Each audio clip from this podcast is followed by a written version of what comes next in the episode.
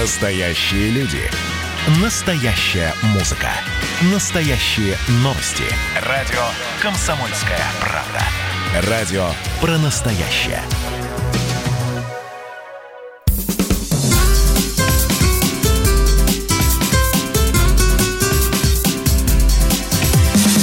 Программа с непримиримой позицией.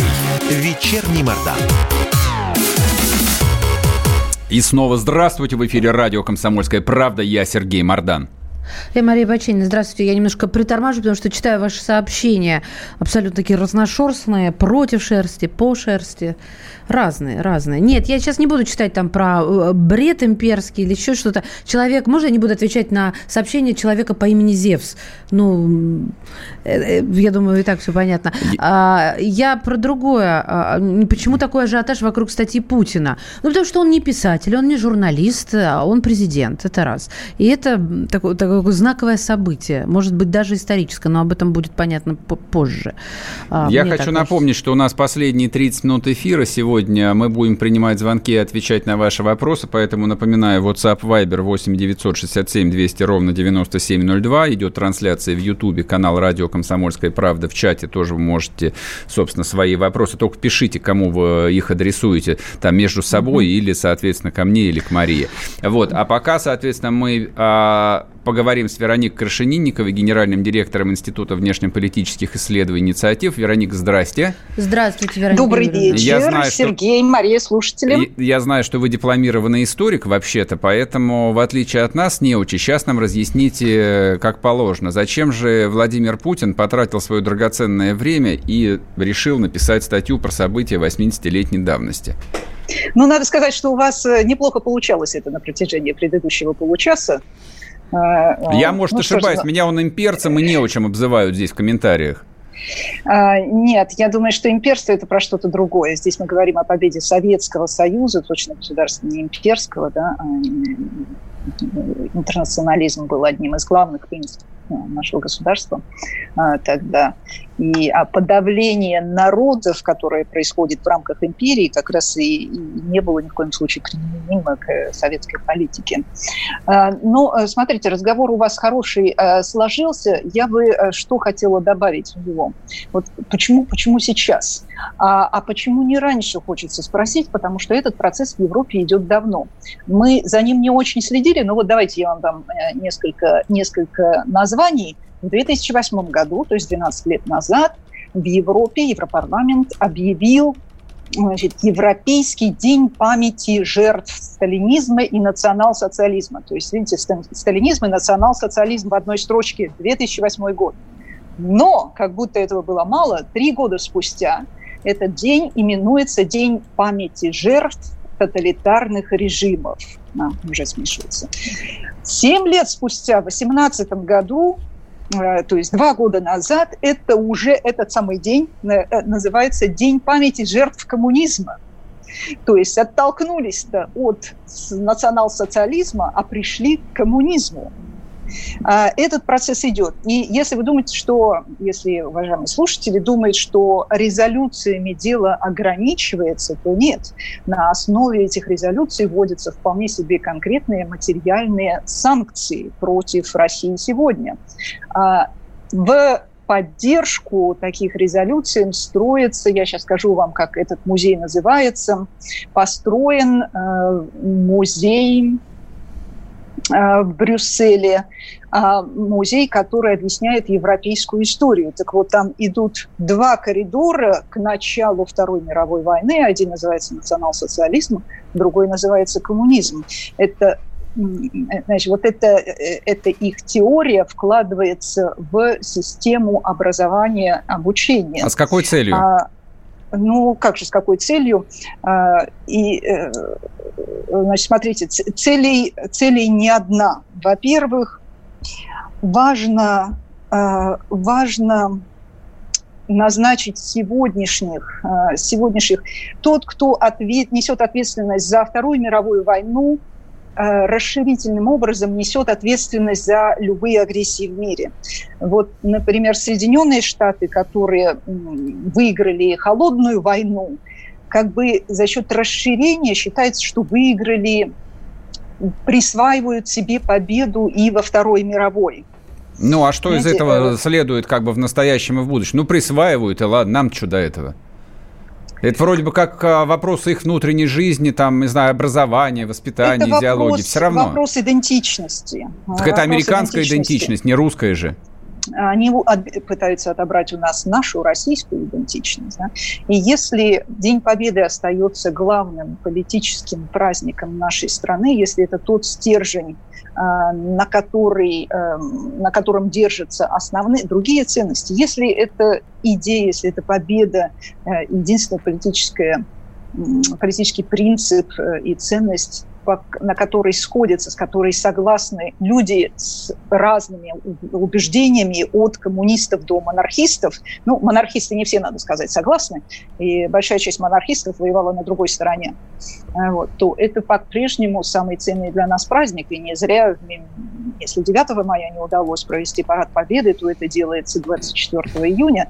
На самом деле 24 июня – это очень сильная дата, и дата первого парада Победы в 1945 году имеет важное символическое значение. Но вы так и не ответили. Я не понял, честно говоря. То есть то, что... Вот, Сергей, Америка смотрите, это Америка, а нам что до этого? Вы меня просите доказать аксиому. Почему? Нет, просто как бы ваше соображение. Великой Отечественной во Второй мировой войне. Но вы знаете, вот наши оппоненты к этому нас и приводят, чтобы мы доказывали прописные истины, чтобы мы доказывали, что 2+2 это 4. Ну, то есть Путин, получается, зря написал, да? 2+2 – 4. Ну, а тогда Путин зачем статью-то, если это аксиома? Зачем он ее написал? Ну, если они двоечники там, не понимают 2+2 сколько. Да, кто-то, может быть, не понимает в России. Но я, честно говоря, таких людей не знаю, я с такими не общаюсь. Но очень многие делают из исторической политики инструмент политики сегодняшней. Да, еще раз, на основе вот этих резолюций вводятся санкции, строятся музеи, вводятся в систему образования. И, понимаете, вот присваивается такая репутация стране, которая нам совершенно не принадлежит. И да, победа над фашизмом – это такая же ценность сегодня, 75 лет спустя, что и тогда. Смотрите, вот я в своем предыдущем спиче, который вы слышали, я обратил на что внимание. Вот я для себя что выцепил ценного. А Путин не далее как, сейчас скажу вам в каком году, бам-бам-бам, на празднованиях начала 70-й годовщины, начала, Второй мировой войны, это, соответственно, 2008 год, по-моему, нет, 2009 год, признал преступным пакт Молотова-Риббентропа. В Гданьске это происходило. То есть сейчас, на самом деле, в своей статье Путин ревизовал эту аксиому, с которой мы жили 30 лет, начиная с 89 года, о том, что Сталин преступник, пакт Молотова-Риббентропа был преступный, и, в общем, как бы и советская власть ведь это скрывала. Это усложнее, что он сказал, что не во всем этот пакт виноват. Еще раз. Я же предлагаю свою модель, я ей предлагаю, это как я понял. Я вообще ревизионист. Я считаю, что можно пересматривать ошибочные решения, и это правильно, это нормально. Можно менять принципы несколько раз на дню, это тоже нормально. Да, можно сжечь Ельцинскую конституцию и принять новую. Это были другие силы, которые приняли вот такое решение. Это 2009 год. Это 2009. Это не 98. Я, честно говоря, не знаю. Я вот так навскидку не вспомню этот эпизод. И надо посмотреть точную цитату. Ну, что же, видимо, тогда и политическая обстановка. Я вам могу ее прочитать. Смотрите, без всяких сомнений можно с полным основанием осудить пакт Молотова-Риббентропа, заключенный в августе 1939 года. Точка. Цитата. Путин. Теперь сегодняшнее понимание истории Владимира Владимировича изложено в сегодняшней статье. Знаете? И да, каждый из нас изучает историю, да, и глубже понимает ее. Также меняются политические обстоятельства вокруг нас. И, наверное, в 2009 году нас не так активно обвиняли в развязывании Второй мировой войны. Поэтому можно было и такое утверждение сделать. Не знаю, может быть, мы ожидали каких-то позитивных откликов на это. Без сомнения. Вероника Юрьевна, можно я как раз по поводу обвинений?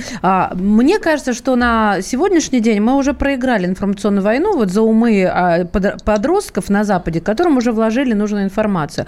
Могут ли такие статьи или еще что-то это повернуть в правильную сторону? Я не хочу сказать в нужную нам, а в правильную, в верную, в правдивую. То есть то, какая история была. А вы знаете, вот эту что вот с этой проблемой сталкиваемся не только мы, но даже и европейские страны. Их, например, тоже вычеркивают из истории? Францию вычеркивают? Францию вычеркивают, например, из Первой мировой войны. Вот недавно вышел очень яркий фильм 1917 про Первую мировую войну, где война происходит на территории Франции, но от всей Франции там только девушка с ребенком, молодая мать, пострадавшая от войны, и это все. А воюют англичане с немцами. Но знаете что, вот на самом деле мы не проиграли эту информационную войну. К 9 мая мой Институт внешнеполитических исследований и инициатив и Общественная палата сделали гигантский проект. Он называется «В честь победы».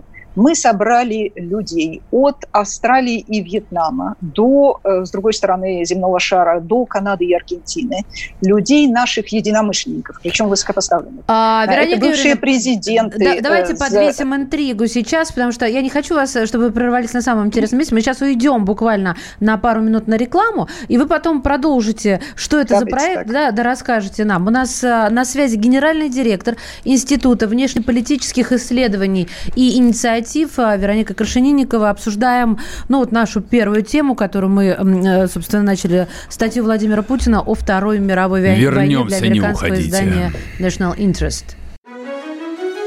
Георгий Бофт. Политолог, журналист, магистр Колумбийского университета, обладатель премии «Золотое перо России» и ведущий радио «Комсомольская правда». Авторскую программу Георгия Георгиевича «Бофт знает». Слушайте каждый четверг в 17:00 по московскому времени. Что такое деньги по сравнению с большой геополитикой? Мы денег тут не считаем.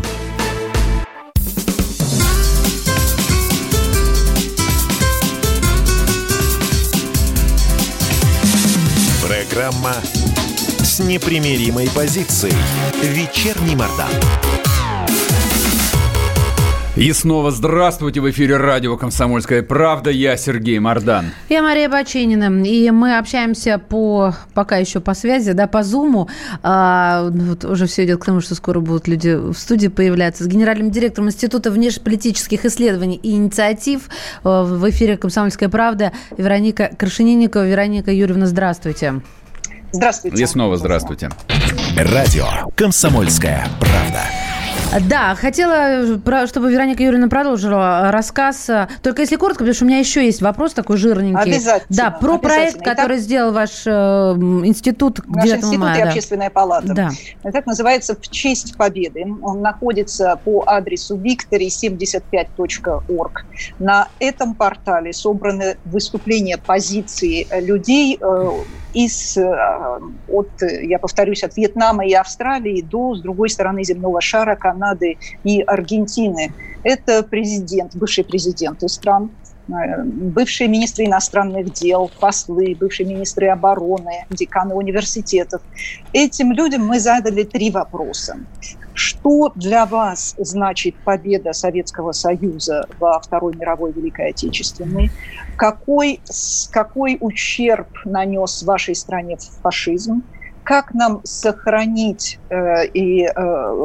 историю, роль Советского Союза в победе, и как нам предотвратить рост ультраправых настроений и сил во всем мире? Итак, вы знаете, очень-очень сильное выступление. Но этот проект нам показывает, что с нами наши позиции в мире разделяют гораздо больше людей, чем те, кто не разделяет их. Сколько человек посмотрели этот проект? Это надо посмотреть статистику. Примерно. 1-2-10 я сомневаюсь про миллионы, но это вопрос распространения этой информации. Но если это мы хотим найти союзников, эти союзники у нас есть, их много. И еще раз, подавляющее большинство разделяют ценности нашей победы и находятся на нашей стороне. Другое дело, что очень часто эти люди, эти силы не во власти, хотя, еще раз, это и бывшие президенты стран Латинской Америки, и министры иностранных дел, послы. Вот очень интересное выступление у посла Франции, и как он объясняет... бывшего посла Франции в России, Жан де Деглиниасте. Вот смотрите, он дает очень интересные цифры. Итак, французский институт общественного мнения провел еще в 1945 году, приводит цифры, тогда в 1945-м 57% французов считали, что Советский Союз внес наибольший вклад в разгром нацизма. В каком году, как Вероника Юрьевна, год повторите? 45-й, так, да-да-да. 57%. Как вы думаете, сколько сейчас? Те же 57, осмелюсь предложить. Ой, ну, Мария, вы оптимист. Вы хорошо на этом и стою. Да, 23% сейчас. Да, я вот не люблю французов, не успела сказать. Слушайте, нет. Никому дела до этого нет. Для них эта война закончилась 80 лет назад. О чем говорить? Они и не думают об этом. Позитивно относятся. И еще раз, значит, в 1945 году только 20% французов считали, что победили США, что главную роль сыграли США.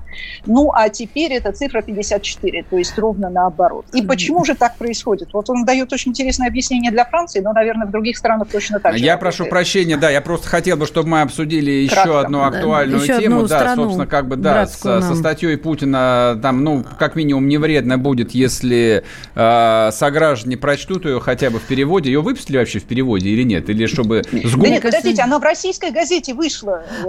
Слава Богу! Все, дали Путин, в российской газете. Вероника Юрьевна, давайте, а то мы не успеем вас про Беларусь спросить. Да, давайте поговорим про Беларусь. Только что упал на ленту. Это гораздо сложнее.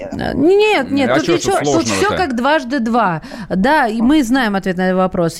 Вот только что упала на ленту, 2 кандидата в президенты Беларуси отказались продолжить кампанию.